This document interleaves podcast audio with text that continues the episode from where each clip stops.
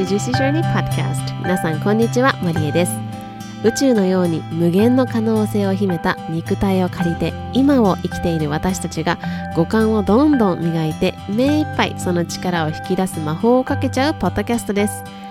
シーズン3のテーマは月と太陽。月も太陽もどちらも欠けてはならない大切なもの。ソロエピソードではあなたの中の月と太陽のどちらも大切にするホリスティックな視点から心と体の栄養補給についてシェアしています。さまざまな分野のエキスパートをお呼びし一緒に学びを深めていくゲストとの対談エピソードも配信しています。あなたの中にあふれるエネルギーを感じる魔法にかかっちゃってください。Without further ado, let's dive into it.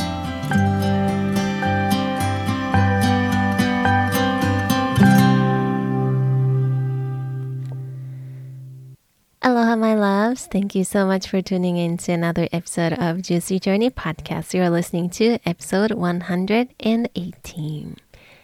皆さん、こんにちは。今日も Juicy Journey ポッドキャスト聞いてくれて本当にありがとうございます。このポッドキャストは週、えー2回配信をしております。水曜日と土曜日2回ですね。配信をしております。皆さん、いかがお過ごしでしょうか、えー今日は6月28日水曜日ですね。あのー27日はですね、関西はですね、もう京都なんですけども、夏が来たっていう感じで、暑い。本当にね、京都は盆地なので、湿度、湿度、湿気湿度がすごい高くて、あの、なんか、今年はね、なんか今まで6月中は、あの、まあ私の京都のね、夏をあまり、あの、忘れていたっていうのもあるんですけど、6月は結構、あの、夜涼しかったりとかして、あ、このまま行くと、そう夏にね、あの、7月にね、祇園祭りがあるんですけれど、あの、なんか夜涼しいんじゃないかとか、ちょっと期待してたんですけど、もう違いましたね。しっかりと、あの、夏を、あの、京都に夏が、あの、やってきそうだなという風な、あの、感覚がしています。皆さんは、皆さんのお住まいの地域ではどうでしょうか？7月のですね、えっ、と、3週目ぐらいかな？ん ?3 週目ぐらいかな？祇園祭りがあります。はい。これはね、結構、あの、有名なお祭りで皆さんご存知かと思うんですけれども、まあ、京都に、あの、疫病が流行った時に、あの、それを撃退するために、あの、やったま、おま、始まったお祭りというふうには言われてるんですけど、先日ですね、あの、6月30日までにやってねっていう、下、最高の下半期の迎え方って書いた、あの、インスタグラムの投稿をしたんですけれども、その中に、あの、血の輪くぐりという、あの、ね、6月30日にこうそこをくぐるあのことによってあの半年間のこういろんなものをそぎ落としてあの残り半年の無病息災を願うっていうあのなんだろうなこう伝統っていうのがあるんですけど、まあ、それのあのなぜその血の輪くぐりを始まったかっていうストーリーも、あの、祇園祭と結構関連しているので、ぜひもし興味のある方いたら、あの、インスタグラム見ていただいて、もし気になる方がいたら調べていただければと思うんですけど、まあ、祇園祭ももし、あの、京都に来られる際は、あの、ぜひ、あの、立ち寄ってみてほしいなというふうに思っています。はい。今日はですね、あのーま、いろいろお話ししようかなと思ったんですけど、先日、先日というか、あの、エピソード62でですね、あの、お金のことについてシェアしました。えー、タイトルは、Money follows when you do you。お金はあなたがあなたを生きた時に必然的についてくるものというエピソードです。このエピソード結構人気なエピソードで、やっぱりお金のことってみんな気になるよなというふうに思っていたりもしていて、で、あのーはい。なので、まあちょっとお金の話とかはいろいろしようかなと思っています。はい。で、えっ、と、今日はですね、あの、この最後にいつもポッドキャストを聞いてくれていて、あの、サポートをしてくれているジューシーちゃんたちにスペシャルなスペシャルな お知らせがありますので、ぜひぜひ最後まで聞いてみてください。これ先着順になっているので、あの、初日に聞いてくれている方はぜひ、あの、すぐに、あの、もしピンときたら、あの、来てくださったらなと思います。はい。さて、えっ、と、先日、昨日かな？インスタグラムの投稿で、ちょっと私がつぶやいたんですけど、あの、文字が小さすぎて読めないって言われたので、あの、一旦消しましてですね、あの、ポッドキャストでお話ししようと思っています。で、まあ何かというと、あの、今ね、お引越しの準備をしていて、思い出したことがあったんですね。まあそれは何かというと、あの、銀行口座が20ドルになったっていう話なんですけど、皆さんは銀行口座が2000円になったことってありますか？というのもですね、あの、私はアメリカで社会人になる前に、その大学院、アメリカの大学院2年間行って社会人をしてっていう、まあ流れだったんですけど、あの、社会人になる、その、大学院生と社会人の間の時に、あの、銀行口座が20ドルになったんですよね。で、あの、大学院に進学した時は、あの、毎月その、日本語を学校で、大学で教えさせてもらって、講師として教えさせてもらっていて、それが約1ヶ月1000ドルだったんですよね、お給料が。なので、1ヶ月10万円ぐらいですね。で、あの、留学生なので、あの、外部で、キャンパス外では働けないので、それ、トータル収入が、あの、約1000ドルでした。で、あの、なんだっけ、税金とかもあるので、あの、900何いくらとかでしたね。なので、まあ、約10万円ぐらいの生活していて、そこから生活費だったので、あの、家賃とか光熱費とか食費とか交際費とか全部これで、あの、賄っていると。これもう田舎でしかできないですね。しかも今、アメリカインフレがすごいので、今のアメリカだったらこれちょっと厳しいなと思うんですけど、あの、お友達と、あの、800ドルの1軒の大きなお家を、もうボロボロですよ。800ドルの1軒のお家を借りて、3人で、あの、先般していたんですけど、それで光熱費とかそれぞれ一緒に払ってたんですけど、まあ、アメリカなのでね、サイズは大きめでしたけど、もうまあ古い。古いんですよ。でも害虫の被害もね結構あってあの突然私結構早く寝寝るタイプだったんですけど当時から。その時もあの2人が急に騒ぎ始めて なんだと思って目覚めたらですねなんかこう、ある動物が、あの、家の中に入ってきてしまったとか、そういうもう思い出も、もうスカスカでしたからね、もうドアもね、どこ、どこでもスカスカだったので、よくあの耐えたなと思うんですけど、まあ、そこからあの卒業をしまして、コツコツちょっとちょっとずつね、貯めた貯金でお友達と車でアメリカ横断をして、まあ、仕事が始まったらなかなか日本にも帰れないだろうとか思って、日本に一時帰国をして、あの、また1ヶ月ぐらい過ごしてアメリカに戻って、さあ社会人だっていう時に20ドルになってしまったんですよね。で、まあこれは計画もあれなんですけど、でも、あのーまあさすがにね、やばいなとは思いつつ、まあ引っ越しをして新しいお家になるので、あの、買わなきゃいけないものとかもあったりとか、あとは車通勤だったので、車も買わなきゃならないみたいなところで、まあさすがにね、20ドルで車を買えないだろうっていうことで、あの、すごい不安はありましたけど、まあ今考えると、なんかお金がないからやめようって思ったことはなかったなと思ったし、あのうん、なかったんですよね。それはなんでかっていうと、そのお金で買えないものっていうところを多分すごくこうあの私の中にがにこう結構根付いていて、まあ、それは時間とか経験だったんですよね。であのお金がないからやらないとかお金がないからできないっていうことを言うことは多分その過去に戻ってもできたと思うんですけどそれよりも私はその目の前にやりたいって思っていることとか目の前にすごいこうワクワクドキドキするようなものが来ているのにそれに対してこうそのチャンスってなかなか巡ってこないのにそこに来てるのに、それに対して、いやーなんかお金ないしなーとか、私なんてなっていうチョイスはなかったし、その、あの考え方を、あの、していた、あの、過去の自分にグッジョブって言いたいんですけど、なんか今ね、こうやって振り返って、もちろんなんか、その、お金がたくさんあったわけでもないし、あの、すごい裕福な暮らしをしていたりとかしていたわけでもないんだけれども、だってもう白ご飯にふりかけとかの生活でしたからね。それあんまおすすめしないですけれども、だけど、その時のことを全く後悔していないというか、逆にそれで本当にいろいろやりきったし、その社会人になってから、もちろんお金っていうエネルギーが循環し始めてきたけど、あの、その時も、その、いろんな学びもしたし、それは、あの、私が本当にやりたいと思ってやったりとか、あとは絶対にあのアメリカにいる間に見ておきたいとか行って行きたいっていうふうに思っているところは全て行ったからこうして今日本に帰ってきて今日本に私はいるべきだというかあのルーツに帰るべきルーツを、うん、ルーツを知るというか知ってそしてそれをあのシェアしていくっていう風な段階に私はいると思っていてだから今ここで今アメリカに行かないっていうチョイスをしたとしてもあの、全然後悔はないんですよ。アメリカでやり残したことはないって私は思ってるから、あの、後悔全くしてなくて、でもそれは、あの、当時の20ドルとかの段階でも、あの、できることをやっていたし、精一杯やっていたなっていうふうに思っていて、なんかやっぱり大人になって、今ね、そのもちろん20ドルじゃないじゃないですか。私もその銀行口座のお金っていうのは20ドルじゃないんですけど、だけど、お引越しをするってなった時に、やっぱり、あの、いろいろ出費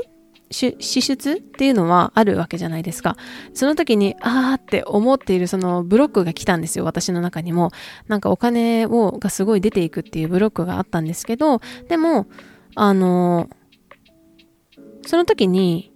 なんか自分がもうどんどん優先したいものっていうのが出てくるというか、あとはその自分がお金に対してどう思っているか、そう潜在的にどう思っているかっていうのがこう分かる、そのいいタイミングだったなっていうふうに思っています。なので皆さんもぜひね、例えば日々、その、まあ、日々ね、例えば小さな、あの小さなお金って言ってもエネルギーはエネルギーですけれど、あの、例えばコンビニで何か100円200円で買うっていうのとまた大きな投資を何十万とかしてやるとかっていうのってあの全然またあの違う次元が違う話だと思うんですけどその時にあの出てくる感情とかっていうのはすごくヒントになる自分とお金とか人生とのの向き合い方とかの考え方とかのこうヒントになるのでぜひぜひそういう時はあの蓋をせずにですねあの書き出したりとか人に相談してみたりとかまあもちろん信頼できる人にね相談してみたりとかあのするのがおすすめなんですけどあのもちろんその貯蓄っていうのは必要ですよね。その生活をしていく上で、その採算ばっかりをしているっていうのは私は違うと思うんですけど、でも、あの、闇雲に将来のお金の心配をしたりとか、お金がないないないない言うとか、あとはお金が出ていってしまうことに対して不安に思いすぎるっていうのはちょっと違うかなっていうふうに私は思っています。あとはその、安いからこっちにする。例えば A と B っていうのがあって、1000円と2000円のものがあって、本当は2000円の方がいいっていうのは、いいっていうのはその機能的にも良かったりとか、自分の心がワクワクするのは B の2000円の方なんだけど、でもな、まあちょっと今お金、あのー、ないしな、ちょっと安い方の A にしとくかっていう、この妥協も私は、あの、絶対しないって最近思っていて、まあそれは妥協をしているっていうことって、その自分に対して妥協をするとか、あとは、その、妥協の人生になってしまうなっていうふうに思うんですよね。だから、妥協は絶対にしない。うん。特にその自分がの心が本当にあの動いた方にお金を循環していくってそうするとあの気持ちよく送り出せるわけなんですねお金を。で、そしてその、あの、対価としてそのものとかサービスとか価値っていうのが自分の方に巡ってきて、その、あの、気持ちよく送り出されたお金さんたちは、その、あの、を行った先で、また幸せにして、また自分のところに巡ってくるって、そういうふうに、あの、なんか思っているので、それは、こう、必ず価値となって帰ってくるということなんですよね。それは何倍にもそうだし、何十倍にもなって帰ってくるかもしれない。だけど、お金がないとか、お金が稼げないとか、うん、お金は出したら帰ってこないとか、まあ、いろいろ、あのー、ちょっとこのぐらいしか思い浮かばないんですけど、いろいろな考えが出てきたときに、それは、あのー、自分だったら、自分がそのお金さんだったらどう思うかっていう風に、こう、変えてみるといいなっていう風に思ってて、なんか、自分はいるのに、ここにいるのに、ないって、いないって言われてると、いや、いるんだけどなっていう不満が溜まっていくんだけど、でも、たったこの私の、あの、アメリカの20ドルの時も、あの、20ドルあってくれてよかったって思ってるからこそ、あの、ゼロじゃないじゃないですか。だから、あってくれてよかったって思うからこそ、なんかお金さん、その20ドルさんは、あの、あ、なんかこう、自分のことを見てくれているっていうふうに思ったと思うし、やっぱりここのエネルギーって、なんか、あの、いや、そんなこと言ってもって思う、思ってたんですけど、昔は。でも実際に自分がそういうふうにお金に対してどういうふうに扱っていくのかっていうところを変えていくと全然巡りが全然違うなっていうふうに思ったんですよね。で自分が本当に学びたいとか自分の心に従って循環していたら出した分それ以上のものが返ってきたっていう経験も私はあのすごくたくさんあるしそれはお給料を上げてもらったりっていう経験もあるしあとクライアントさんに、えーと、サーブさせてもらうっていうこともあったし逆にお金がないとかあとは頭でそのメリットばっかり考えて使っていた時はそれが結局なんかうまくいかなく最後の方でうまくいかなくなったりとかこうお金がこう減っていく みたいな経験もしたんですよね。なので自分がハッピーでそのあり方が周りにもエネルギーを循環できるっていう自分のあり方っていうのは全然お金の巡りが違うなっていうふうに感じています。はい、皆さんはなんかお金に対してどう思われるでしょうか？うん。でも、その私がすごく大事だなっていうふうに思っているのが、そのお金をね、セーブするっていうのもすごく大事なんですけど、やっぱりその生きている以上、こう自分のステージを上げていくのって自分がやっていく自分が積極的にやっていくことだなっていうふうに思っていてあの特に学校っていう枠組みから卒業して今社会に出ているとその学びの機会って自分でこう見つけていくというかその機会を自分に作っていくことがあの必要でその日本はね給料が上がらないとかあとは会社はお給料がなかなか上がらないとかっていう話はよく聞きますけどそういう問題ではなくてなんか自分がどんどん自分の価値を上げていく、それが自分の責任なんじゃないかなっていうふうに思ってます。で、あの、お仕事で、例えば企業に勤めていて、その会社の不満とかってよく聞くし、よく言ってるシーンとかってテレビとかでもあるし、なんかよく聞くんですけど、あの、自分、例えば自分の会社の中で取引先ってお客様だと思うんですけど、そのお客様って、あの、あなたというか私たちのその直接のお客様ではなくって、自分のお客様って会社なんですよね。で、なんか、あの、お給料を支払ってくれている人がお客様。だからこそ、直接的な、あの直属のお客様っていうのは会社なんですよね。だから、こう、学ぶことも仕事に置いても、こう、与えられるのを待つとか、そういう受け身の姿勢だけじゃなくて、自分が、こう、どんどん賢く学んでいって、自分がこう、与えられる、その、お客様に対して与えられる価値っていうのを増やしていく。それはスキルもそうだし、哲学的な考え方とか、とても大事だなというふうに思っています。で、私自身も、その、前のね、会社でめっちゃ、その、言ってたんですよ 言ってたというか、あの、すごい仕事がその最初好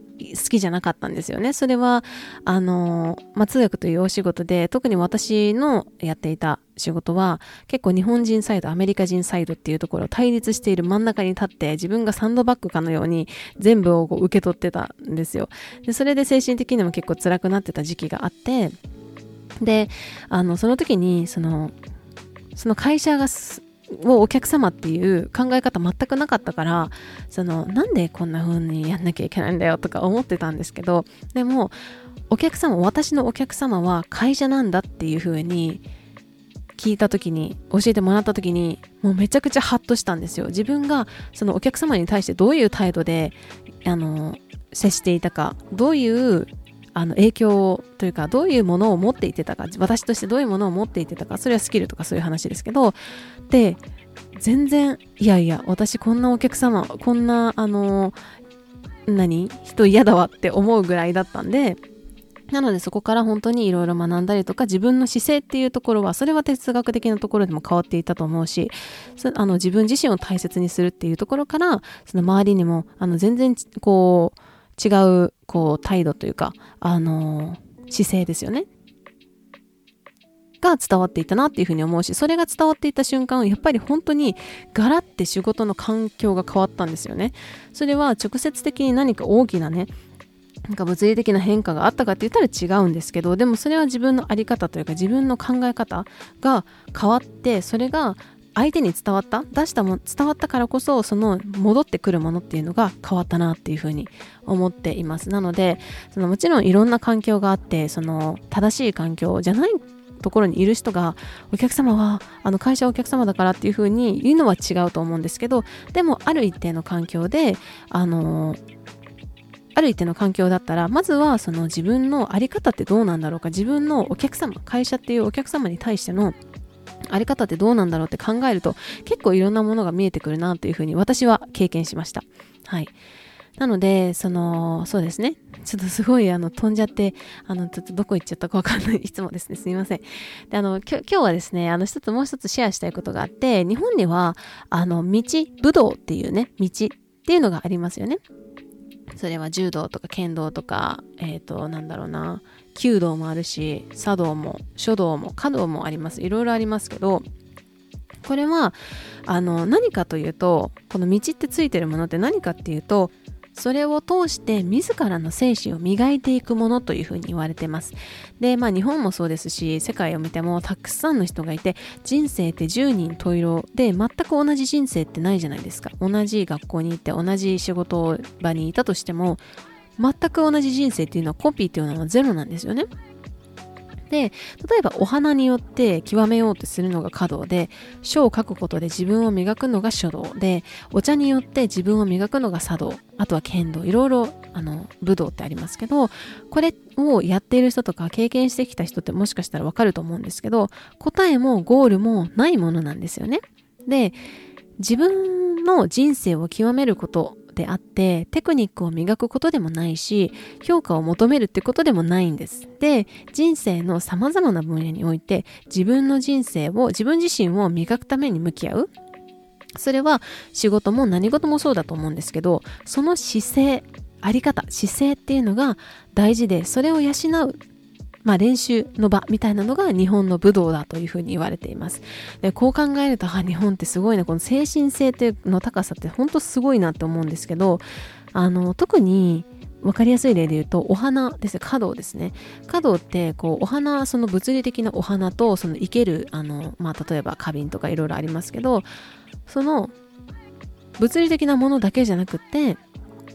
その空間も一緒に生けていくその空間を踏まえて生けていったりとかあとは間っていうのを大事にしてたりとか本当に目に見えないこう精神的なところっていうのも磨いていくそのものだなというふうに思っています。で、あの、今私結構シェアしてるんですけど、禅とかっていう哲学的な考えにもそういうところでつながっているなっていうふうに感じています。うん。だから、その前回の117のエピソードで自分の誰かと比較するっていう話もありましたけど、あの人がこうしてるからこうした方がいいとか、なんかこれ、あの人にはこれができて私はこれができないとかではなくって、あの人生の自分の人生の道のど真ん中で自分の人生と向かい合って歩いていく。でそして他の人っていうのは敵とかではなくそれを邪魔してくる敵ではなくってそれぞれの人生を極める道にいるそれぞれの人生のど真ん中にいる同士それを極めている同士であって良きこう高め合える切磋琢磨できるライバルであるのかなっていうふうに思っています。もしもこう自分の人生のこう道のど真ん中にこう歩んでいなかったりとかしてふわふわ浮いてたりとかあの横ばっかり見てたらなんかこう横にちゃちゃ入れたくなったりなんか自分の道に対してなんかこの道歪んでんなみたいな風に言いたくなったりするかもしれないんですけどだから斜めからじゃなくってこのど真ん中で自分の人生と向き合うというか自分の人生をこう磨いていく極めていくみたいなところって、まあ、すごくこの道に道道っていうその武道ですよね。に学べるあのことだなというふうにあの最近感じております。さて今日はですねあの私の銀行口座が20ドルだったっていうところから、まあ、お金とか自分のあり方というところから、まあ、それに関連する日本の武道についてちらっとシェアしてみましたが、皆さんいかがでしたでしょうか？何か皆さんにとってなんかこう有益なあの時間になってたら嬉しいなというふうに思います。え今日は冒頭にもお伝えした通り、あのスペシャルなお知らせということで、あの